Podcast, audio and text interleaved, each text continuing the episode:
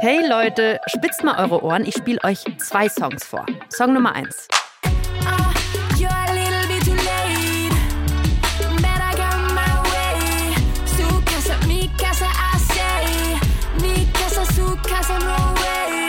Und Song Nummer zwei.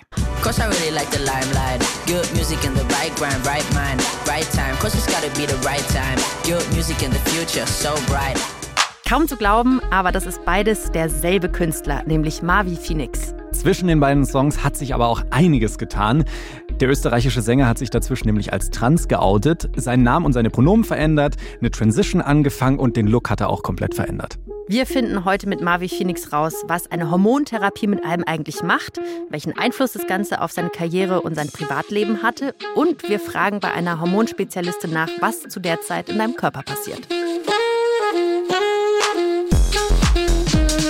Willkommen im Club. Der queere Podcast von Puls. Mit Kathi Röb und Julian Wenzel. Boah, wir freuen uns sehr, dass sich Mavi schon vor einiger Zeit bei uns gemeldet hat und dann so gesagt hat, hey, ich hätte Lust mit euch beiden da zu reden.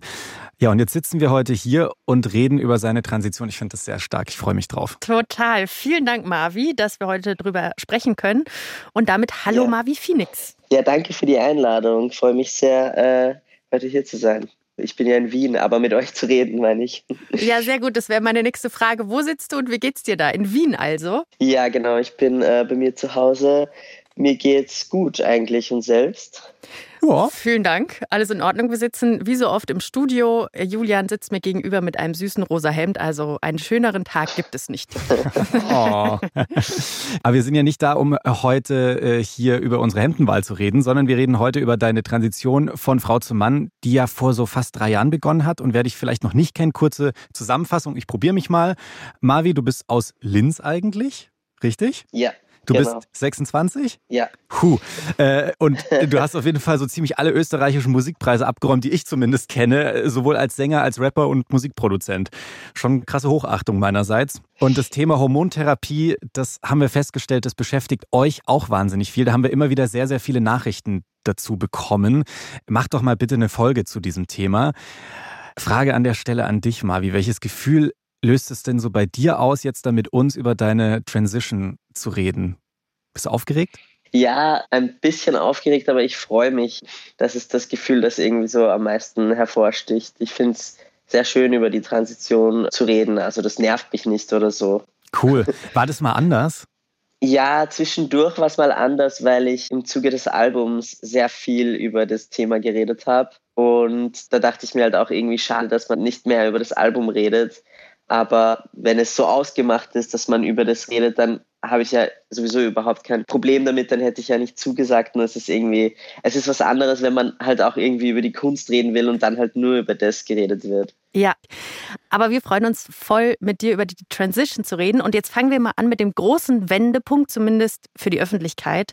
Als du öffentlich gesagt hast, dass du trans bist, das war 2019 im Juni, da hast du im Musikvideo von Bullet in My Heart am Anfang und am Ende so einen Text verwurstelt und da erklärst du Geschlechtsdysphorie, also so der Wunsch, als ein anderes Geschlecht gelesen zu werden als das, das einem bei der Geburt zugewiesen wurde. Und du formulierst am Ende so einen Satz, der ist mir hängen geblieben. Auf Deutsch geht der so, ich bin auf einer Reise und finde raus, wer ich bin und wer ich sein will. Und dieses Bild der Reise fand ich so spannend, weil ich denke bei Transition manchmal an so diesen Transitbereich im Flughafen. Weißt du, also so diese Zeit zwischen, keine Ahnung, Punkt A und Punkt B. Ready for gender boarding? Was ist das für eine Reise für dich? Boah, ich habe das Gefühl, dass ich zu dem Zeitpunkt, als ich das Video veröffentlicht habe, also da hatte ich halt wirklich keine Ahnung, was passiert. Und es war einfach so, ein Schritt ins Ungewisse, also wie in so einem schwarzen oder farblosen Bereich, so, wo man eigentlich überhaupt nicht sieht, wo man hingeht. Aber ich habe das Gefühl, jetzt, also drei Jahre später, ist es vielmehr so, dass ich weiß, wer ich bin und dass ich schon so viele wichtige Entscheidungen jetzt schon getroffen habe, dass es eigentlich zum ersten Mal in meinem Leben jetzt so ist, dass ziemlich viel Stress abfällt und ich mich darauf konzentrieren kann, einfach zu sein, ohne dass es sich extrem falsch anfühlt. Ja. Ich habe auch ehrlich gesagt das Gefühl, du klingst voll euphorisch. Also ohne, dass ich dich jetzt sehe, sondern nur höre, habe ich das Gefühl, hey, du bist richtig irgendwie gut drauf und motiviert. Ist so mein Eindruck. Ja, das stimmt. Danke. Das ist sehr schön. ähm, ich habe zu der Zeit auch dein Instagram verfolgt und da hast du ja auch über dein Coming Out als Trans gepostet und da schreibst du auch, dass du dich eigentlich zu der Zeit nicht bereit gefühlt hast, aber halt keine Zeit verschwenden wolltest, ja dein wahres Selbst zu sein. Das klingt ganz schön anstrengend. Was ich mich da als erstes gefragt habe, wie viel Zeit lag denn zwischen deinem inneren Coming Out, also als dir klar wurde, dass du trans bist, und deinem öffentlichen Coming Out, dass du es den Leuten dann gesagt hast? Das ist schwierig zu sagen, weil ich diese Gedanken schon mein ganzes Leben hatte. Aber das kann man sich so vorstellen. Also ich habe mich halt extrem geschämt und für mich war das so etwas, das irgendwie verboten war, überhaupt dran zu denken und und das war so, ah, du bist ja irgendwie nicht richtig im Kopf, weil du wünschst dir ein Junge zu sein. Und deswegen habe ich das immer sehr krass verdrängt. Also ich habe einfach geschaut, dass ich mein Leben irgendwie so gestalte, dass es für mich als Frau zu leben, dass das irgendwie möglich ist für mich. Also ist auch ein großer Grund, warum ich, glaube ich, auch zur Musik gekommen bin, weil du dir ja dann deinen äh, Künstlernamen aussuchst und äh, du kannst dich irgendwie neu erfinden mhm. als Künstler. Und ich glaube, das war jetzt in Retrospektive merke ich, dass das bestimmt ein wichtiger Grund war, auch warum ich überhaupt Künstler geworden bin. Genau, aber ich muss ehrlich gesagt sagen, ich glaube dann, als ich wirklich so mir das eingestanden habe, dass ich trans bin, ja, das war sehr zeitgleich, also 2019, so Anfang 2019 und dann ein halbes Jahr später habe ich das Video gepostet. Krass, das ist echt schnell. Also wir haben da auch schon Studien gelesen, dass bei den meisten Transleuten so drei bis fünf Jahre zwischen inneren und äußerem Coming-out liegen. Da hast du mal ordentlich die Statistik nach unten gedrückt, würde ich mal sagen. Schnell rausgehauen. ja. Jetzt ist es ja spannend, wir reden ja heute auch über deine Hormontherapie und ich finde es an der Stelle wichtig zu betonen, dass man ja als Transperson nicht all in gehen muss. Also beziehungsweise viele Menschen wollen ja auch oder können ihren Körper jetzt nicht hormonell oder operativ verändern lassen, sondern wählen dann halt einfach andere Wege, zum Beispiel einfach über Klamotten auszudrücken, welches Geschlecht sie denn jetzt haben. Wie kam es denn aber konkret bei dir zu der Entscheidung, dass du gesagt hast, hey, ich will jetzt aber auch definitiv eine hormonelle Transition machen? Als mir das äh, bewusst geworden ist, dass ich trans bin, war das einerseits extrem schlimm irgendwie. Schlimm in dem Sinne, dass ich mir dachte, okay, fuck, jetzt habe ich irgendwie mein ganzes Leben falsch gelebt, in Anführungszeichen. Also ich will eigentlich gar nicht zu so reden, weil es war ja trotzdem mein Leben, aber es, es war irgendwie so, ah, okay, fuck, ja, macht Sinn, ich bin trans. Aber andererseits war es natürlich auch eine Chance. Und ich dachte mir dann schon, okay, jetzt wo ich weiß, dass ich trans bin und ich will ein Mann sein oder ich bin eigentlich ein Mann und fühle mich überhaupt nicht wohl, äh, so wie ich jetzt lebe in meinem Körper und in meiner sozialen Rolle auch als Frau, da war es für mich dann eigentlich klar, dass ich das machen will. Also ich habe mich dann noch eingelesen, wie das alles funktioniert und dachte mir dann, ja, okay, let's, let's do it, let's go all in. Das ist eigentlich mein größter Wunsch. Aber es war natürlich schon auch, also ich war schon auch ängstlich, so was das jetzt überhaupt heißt. Wäre ich auch. Krasse Entscheidung, ja. Super verständlich. Ja. Wie du vorhin gesagt ja. hast, so ein bisschen dieses Ticket into nowhere, ne? Also nicht wirklich zu wissen, was der ganze ja. Körper draus macht. Aber bevor wir jetzt über deine Transition sprechen, Marvi, lass uns noch mal so ein bisschen allgemeine Fakten sammeln zu dem Thema. Wenn ihr euch an unsere Folge 15 erinnert, da reden wir über Geschlechtsangleichung und damals haben wir schon zusammen rausgefunden, dass es in Deutschland immer so eine Indikation braucht. Also das heißt, bevor man jetzt geschlechtsangleichende OPs oder eine Hormontherapie starten will, braucht man immer von PsychiaterInnen oder PsychologInnen so ein Go. Das ist diese Indikation. Und dann kann eben ein nächster Schritt sein, zu EndokrinologInnen zu gehen. Was ist denn das jetzt schon wieder? Neues Fachwort. ja, neues Fachwort. Das sind HormonspezialistInnen. Ah, also gut. ÄrztInnen sozusagen, die sich vor allem mit Hormonen auseinandersetzen. Und deswegen bin ich zu Endokrinologin Dr. Anita Chenoy in die Praxis. Und zur Sicherheit wegen Corona haben wir das Fenster aufgelassen, also sind ein paar Hintergrundgeräusche und ich habe sie mit Fragen gelöchert. Eine Transition ist ja aus medizinischer Sicht eine total interdisziplinäre Sache. Also das heißt, da sind jetzt nicht nur Sie dabei als Endokrinologin, sondern da kommen Chirurginnen zusammen, Urologinnen, plastische Chirurgie, je nachdem, was eben die Person, die eine Transition durchführt, für sich als richtigen Weg empfindet. Aber die Endokrinologie ist eben auch mit dabei. Was kann ich denn mit so einer Hormontherapie bei einer Transition erreichen? Wir können jetzt nicht die Chromosomen ändern in dem Sinne, sondern wir ändern das, was sich wie sich das Geschlecht zeigt. Also die, wir nennen das die sekundären Geschlechtsmerkmale von jemandem. Die entwickeln sich ja erst mit der Zeit nach der Geburt. Das sind so Dinge wie die Körperbehaarung, die Körperfettverteilung oder Muskelmasse oder die Stimmlage von jemandem. Ne? Wenn jemand den Stimmbruch hat, dann ist die Stimme tiefer und dann betrachtet man denjenigen automatisch als Mann, wenn jemand sich so mit tiefer Stimme präsentiert. Und solche Dinge können wir beeinflussen mit der Hormontherapie. Was muss ich denn mitbringen als Kriterien, damit so eine Hormontherapie starten kann? Also gibt es auch irgendwie so Vorerkrankungen oder Sachen, dass ich sagen muss, okay, hier geht es leider nicht mit so einer Hormontherapie? Das ist tatsächlich sehr selten der Fall, dass eine Hormontherapie nicht geht. Das geht zum Beispiel nicht, wenn jemand eine schwere Thrombose hatte oder einen schweren Schlaganfall. Sogar dann versuchen wir einen Weg zu finden, da eine Hormontherapie zu machen, eventuell dann einfach mit engeren Kontrollen, engmaschigeren Laboruntersuchungen.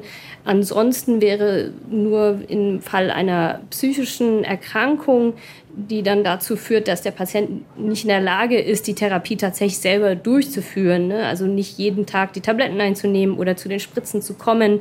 Wenn da eine ganz schwere Depression da ist, manchmal ist das zum Beispiel der Fall, dann muss erst die Depression behandelt werden, ein bisschen, wobei man sagen muss, oftmals wird die Depression auch besser durch die Hormontherapie. Jetzt hatten Sie schon äh, Thrombose und Schlaganfall erwähnt. Das sind für mich so Krankheiten, die eher wahrscheinlich ältere PatientInnen haben. Was ist denn mit dem Alter? Also gibt es einen Startpunkt oder einen Endpunkt, wo man sagt, da macht eine Hormontherapie Sinn oder auch nicht? Es gibt tatsächlich keine Altersbegrenzung. Es kann auch ein über 80-Jähriger oder 80-Jährige mit der Hormontherapie starten. Es sollte einem bewusst sein, je älter man ist, desto langsamer und geringer ausgeprägt sind die Veränderungen, die wir herbeiführen können.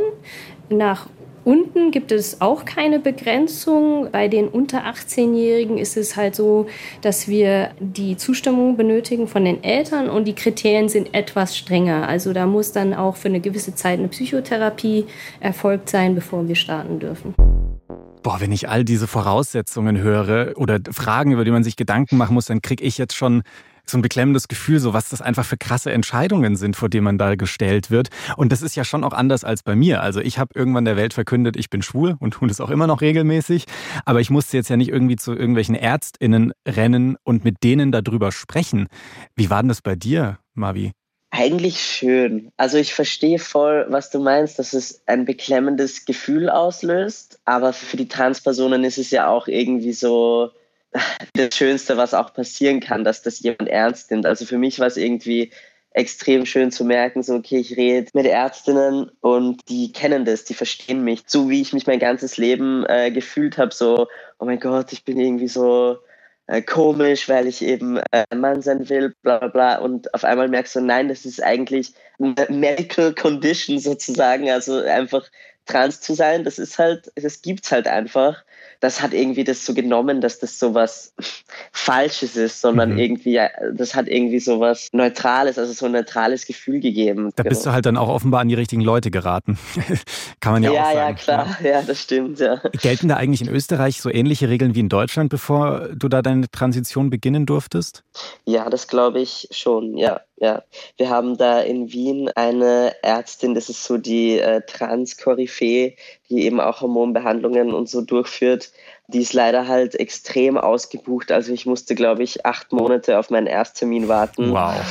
Ja, aber ich bin jetzt bei der, also seitdem, und man merkt einfach, dass die halt seit Jahrzehnten mit, mit Transpersonen zu tun hat. Und das ist halt extrem schön, wenn man bei der halt auch das Gefühl hat, dass die auch diesen psychischen Aspekt sehr gut versteht. So. Mhm.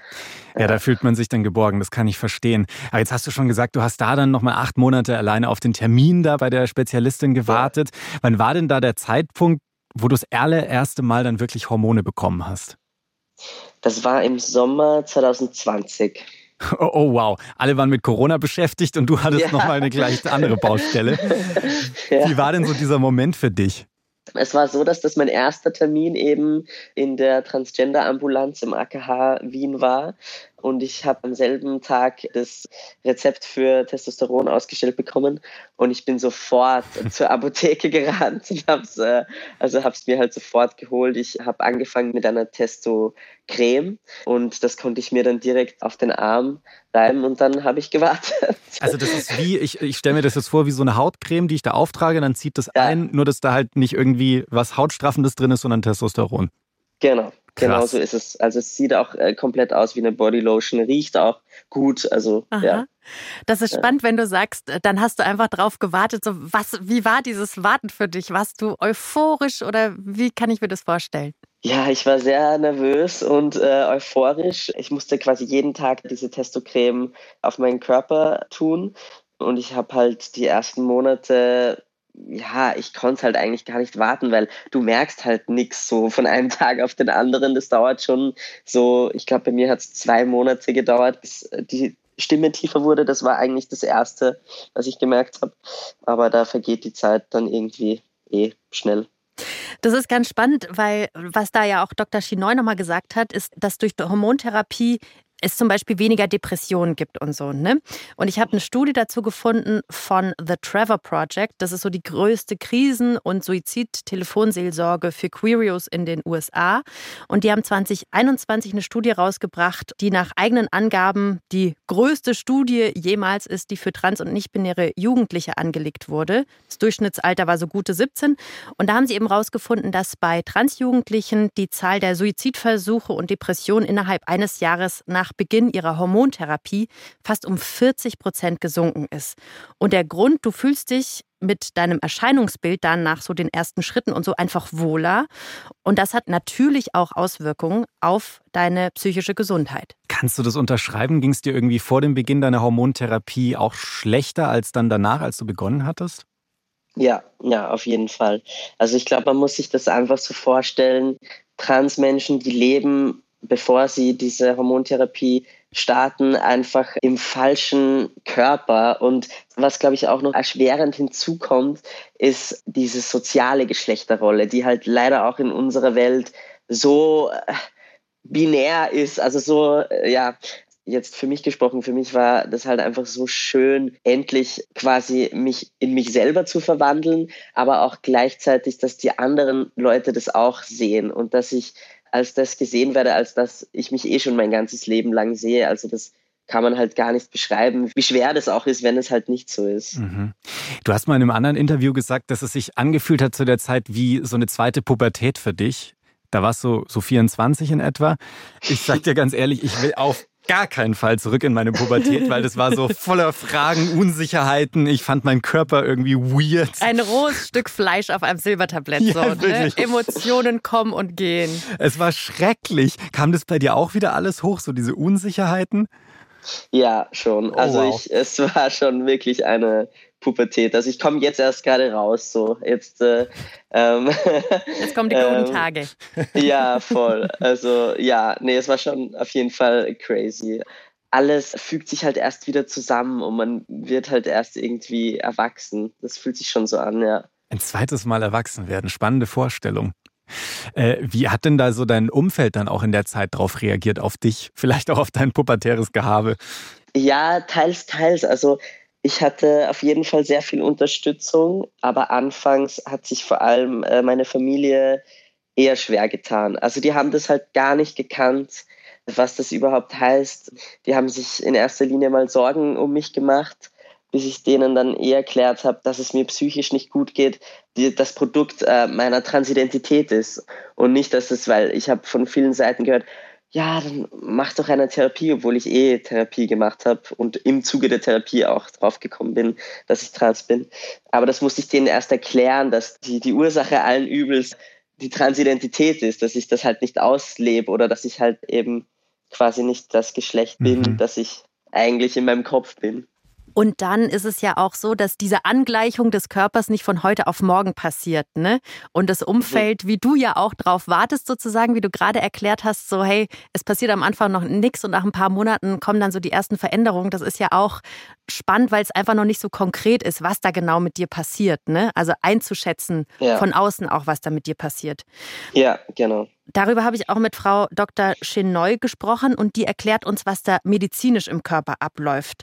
Und ich habe sie übrigens bei QueerMed gefunden und wir haben ja neu schon in der Folge darüber gesprochen. Da ja. ging es um queere ÄrztInnen. Das ist so eine Art, QueerMed ist so eine Art TripAdvisor für queere ÄrztInnen. Da könnt ihr auch mal draufgehen und gucken, wer so in eurem Umfeld ist. Sie habe ich da gefunden und sie erklärt uns jetzt mal, was da genau abgeht. Was läuft da konkret in meinem Körper ab? Wenn Mann-zu-Frau-Therapie gebe ich Östrogene, die weiblichen Hormone, und blockiere gleichzeitig die männlichen Hormone durch eine Tablette.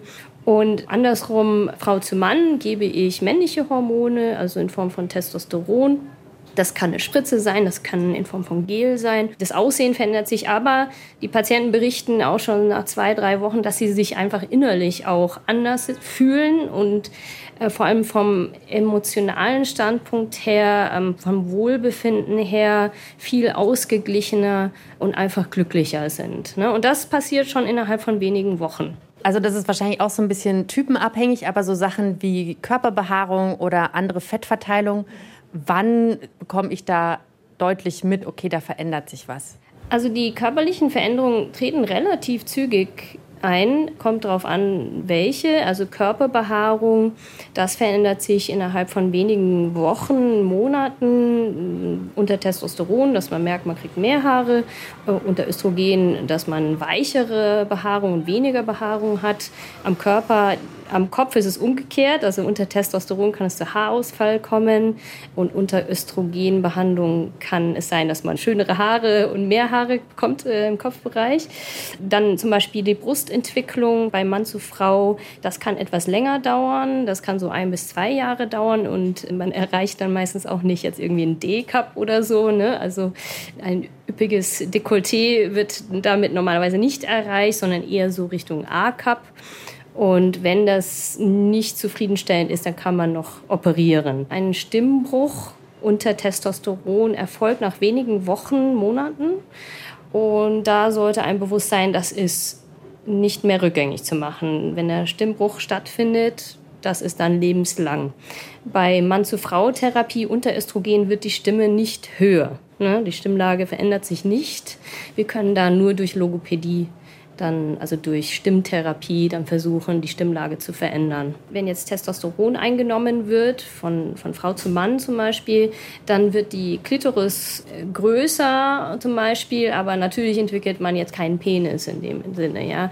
Und man sollte wissen, dass die Eizellproduktion nach einigen Jahren der Hormontherapie stellen die Eierstöcke ihre Funktion ein und man kann dann keine Kinder mehr kriegen, auch wenn man die Therapie absetzt zum Teil.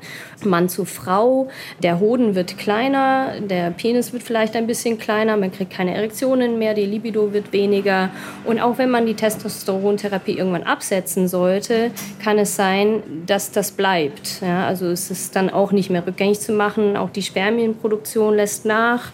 Und ähm, ja, es kann sein, dass man dann lebenslang infertil ist, sozusagen. Man sollte schon überlegen, bevor man beginnt mit der Hormontherapie, ob man Spermien einfrieren lassen möchte oder Eizellen bei Frau zum Mann, äh, ob man Eizellen einfrieren lassen möchte, damit man vielleicht doch noch Kinder kriegen kann später.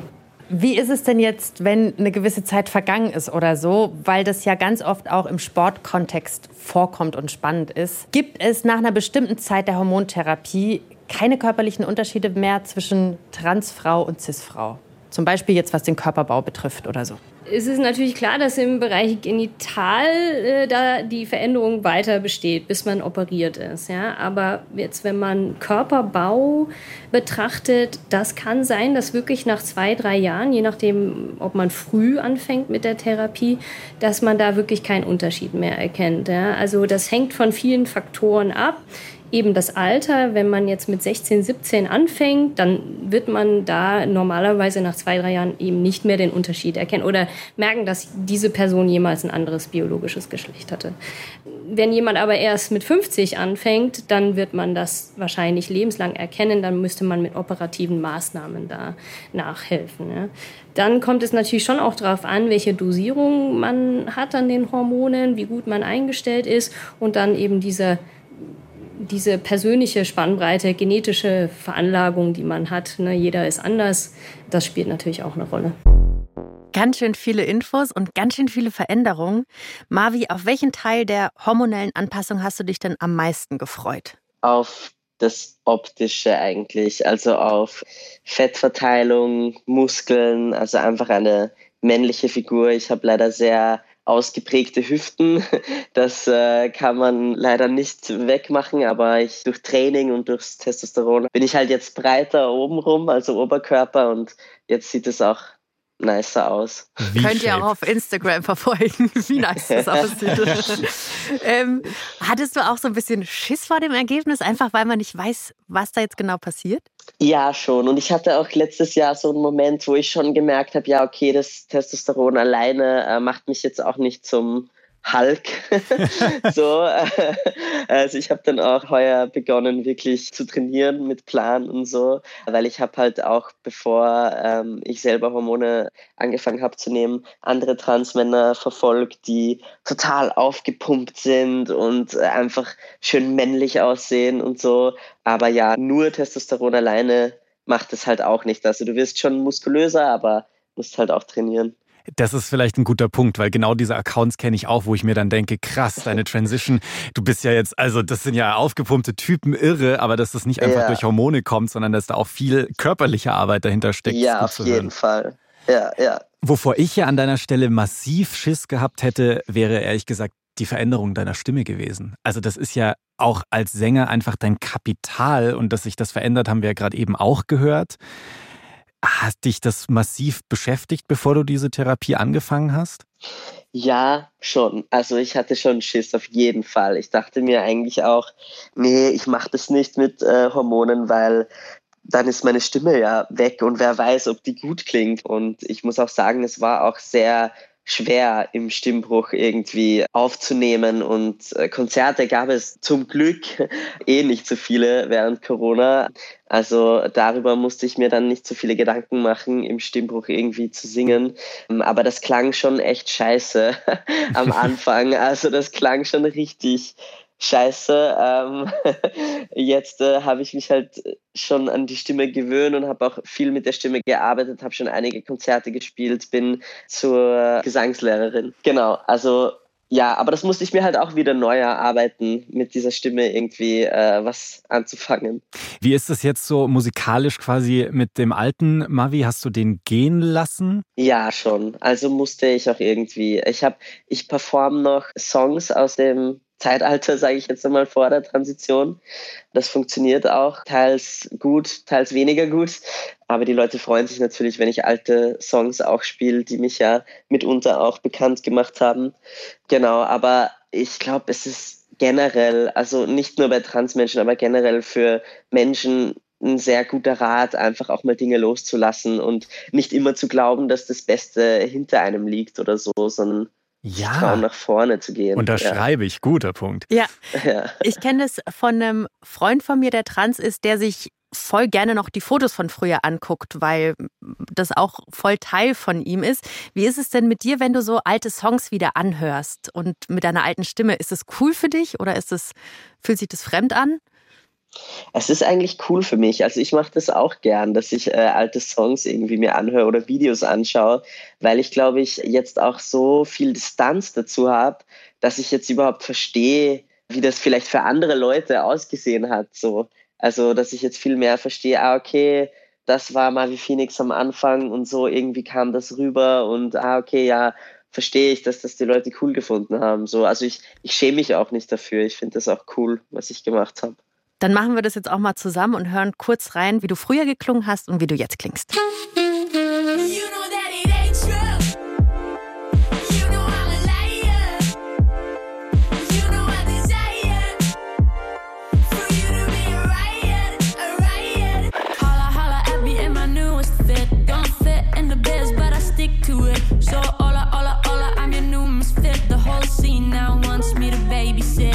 Everybody like the limelight. Good music in the right grind, right mind, right time. Cause it's gotta be the right time. Good music in the future, so bright. Hier im Studio wackeln auf jeden Fall Hüften. da haben wir meinen Favorite Song noch reingemixt.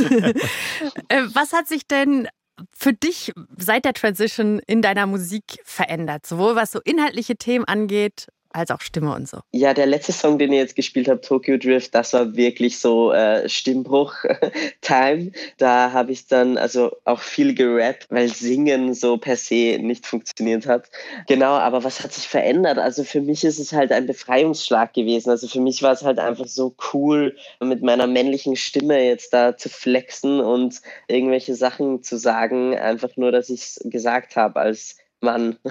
so irgendwie. Genau, aber inhaltlich würde ich auch sagen, viel freier, mehr so über mich selber, über sehr persönliche Themen, über Liebe. Liebe, Beziehung, glaub, ja. Ja, das hat man jetzt auch gemerkt bei den Beispielen, die ihr gegeben habt. habt. Vorher war es sehr angriffslustig irgendwie so, wie ich immer gesungen habe und wie ich performt habe und auch sehr von oben herab so ein bisschen unnahbar. Und ich glaube, seit der Transition bin ich da ein bisschen näher, also bin ich irgendwie näher bei den Leuten, kommt mir vor. Ich habe auch ja. das Gefühl, du sitzt auf jeden Fall bei uns am Tisch. Es ist so nahbar, mit dir gerade zu sprechen. Ich glaube, das war ja auch das Besondere für deine Fans, die dich in dieser Zeit da begleitet haben. Also, weil die haben ja hautnah so die Transition mitgemacht und wie haben die dich denn da so durchgebracht? Wie war das für dich da, so Leute mit irgendwie am Start zu haben, die dich persönlich gar nicht kennen, aber die alles verfolgt haben von dir? Ja, das war mega schön. Also das hat mir echt extrem viel geholfen und Halt gegeben, dass ich gemerkt habe, dass die Fans da so mitmachen und kein Problem so damit haben und ich da so unterstützt wurde. Hast du dich aber in der Zeit dann auch mit, abgesehen von Fans, auch mit anderen Transpersonen ausgetauscht, um da so ein bisschen einen Einblick zu bekommen? Ja, schon, aber eher weniger. Also ich habe jetzt ein paar Transpersonen kennengelernt in Wien, aber ich kannte eigentlich zu dem Zeitpunkt, als ich das selber für mich beschlossen habe, eigentlich niemanden in Real Life so. Ich habe echt Respekt vor dir, das irgendwie so innerhalb kürzester Zeit durchzuziehen, dann noch nicht mal irgendwie groß sich vorher ausgetauscht zu haben und tausend Sachen verschlungen zu haben. Ich glaube, das hätte ich nicht hingebracht. Ja, und wenn ihr euch jetzt alle an die Corona-Zeit erinnert und wir sitzen zu Hause und glotzen irgendwas oder so, und das ist alles, was man tut. Und bei dir ändert sich einfach eine ganze Welt. Das, ja. äh, das ist echt krass. Aber so eine Hormontherapie hört ja nicht irgendwann auf, sondern es geht ein Leben lang. Also das heißt, man muss immer Medikamente nehmen. Irgendwann ist es dann aber so, dass man eigentlich nur noch so routinemäßig jedes Jahr mal zu Ärztinnen geht zur Kontrolle. Wie ist es denn bei dir, Marvi? Wo stehst du gerade in deiner Transition? Also ich habe jetzt vom Testo-Gel auf Spritzen gewechselt heuer. Ich habe jetzt, glaube ich, schon die dritte Spritze genommen und das muss man halt nur alle drei Monate machen. Also bei mir wird jetzt gerade noch geguckt, was das beste Intervall ist, aber wir sind gerade so bei drei Monaten circa. Und ja, also das tut halt extrem weh, die Testospritze. Also es ist echt hardcore, wirklich. Also ich bin auch ein bisschen zimperlich bei sowas, muss ich auch dazu sagen, aber es tut wirklich sau weh. Aber ich finde es halt irgendwie angenehmer, als jeden Tag mir irgendwie das Gel raufschmieren zu müssen und dann irgendwie so genau planen zu müssen, wann ich duschen gehen muss oder wann ich Sport machen äh, kann, damit das halt äh, mit dem Schweiß nicht irgendwie runtergeht und so. Genau, aber bei mir ist es jetzt eigentlich so, man merkt jetzt keine krassen Veränderungen mehr. Also es stagniert so. Wenn du da jetzt gerade von den Spritzen gesprochen hast, ist es dann auch so irgendwie ein, zwei Tage nach den Spritzen, dass du merkst, so krasser Testoüberschuss bei mir im Körper und baut sich das dann langsam ab oder ist es einfach so, Spritze rein, tat weh und dann laufen die drei Monate ganz normal? Ja, es ist schon so, dass am Anfang ein bisschen mehr Testo ist, aber der Körper macht es äh, so, dass er das wirklich Tag für Tag denselben Amount quasi äh, abbaut. Ähm, nur am Anfang merkst du schon ein bisschen, das ist auch ein guter Zeitpunkt, um ins Gym zu gehen. Massephase. Double time. ja. Das ist jetzt so der, der eine Teil, so was hormonell passiert. Jetzt haben wir aber auch schon ganz viel immer über OPs gesprochen. Wie behandelst du dieses Thema? Ja, also ich hatte eine OP quasi bei der Brust das war für mich unglaublich wichtig. Also das wusste ich eigentlich noch, bevor ich wusste, dass ich Testosteron nehmen will, dass ich das auf jeden Fall machen will, äh, weil ich halt extrem gelitten habe so drunter. Und das war eigentlich, natürlich war es nicht angenehm und es war, also OPs sind immer scheiße so. Klar. Das war schon nicht einfach, aber im Endeffekt, meine Güte, nach ein paar Monaten oder nach zwei Monaten oder ein paar Wochen hat es auch wieder gepasst und ja, war voll geil, so, eine, eine, flache Brust zu haben. Ja. Sehr gut. Eine Sache habe ich in der Studie, die wir vorhin schon angesprochen haben, noch gefunden, von dieser Studie aus The Trevor Project. Und da stand, dass die Hälfte aller trans- und nicht-binären Menschen angegeben haben, dass sie gerne eine Hormontherapie hätten. 36 Prozent haben aber auch gesagt, dass sie keine wollen. Und das hat mich irgendwie verwundert, dass die Zahl so hoch ist. Ja, das ist, glaube ich, so ein Bild, wo wir auch als Medien dran arbeiten müssen. Also es gibt immer so, wenn über Transleute gesprochen wird, dann ging es ja am Anfang fast gefühlt nur um OPs, was schon mal erstens Bullshit ist und zweitens äh, dann auf jeden Fall um Hormontherapie, aber dass das halt nicht bei allen so der Fall ist. Und da habe ich gerade so in den letzten Jahren auch das Gefühl, dass sich da so ein bisschen die Darstellung ändert, wie über Trans gesprochen wird. Also gerade auch auf Instagram und TikTok zum Beispiel. Ich sehe da halt gerade so in den letzten zwei Jahren viel mehr genderqueere oder auch nicht-binäre Lebensrealitäten, die dann da halt auch sichtbar sind und die mir dann zeigen, naja, ich muss eine Transition nicht angehen mit lass erstmal als erstes die OP-Termine ausmachen, so nach dem Motto, sondern es gibt halt auch andere Möglichkeiten. Das finde ich ehrlich gesagt sehr befreiend auch zu sehen. Was ist denn da so dein Eindruck? Verändert sich da gerade was auch in der Trans-Community?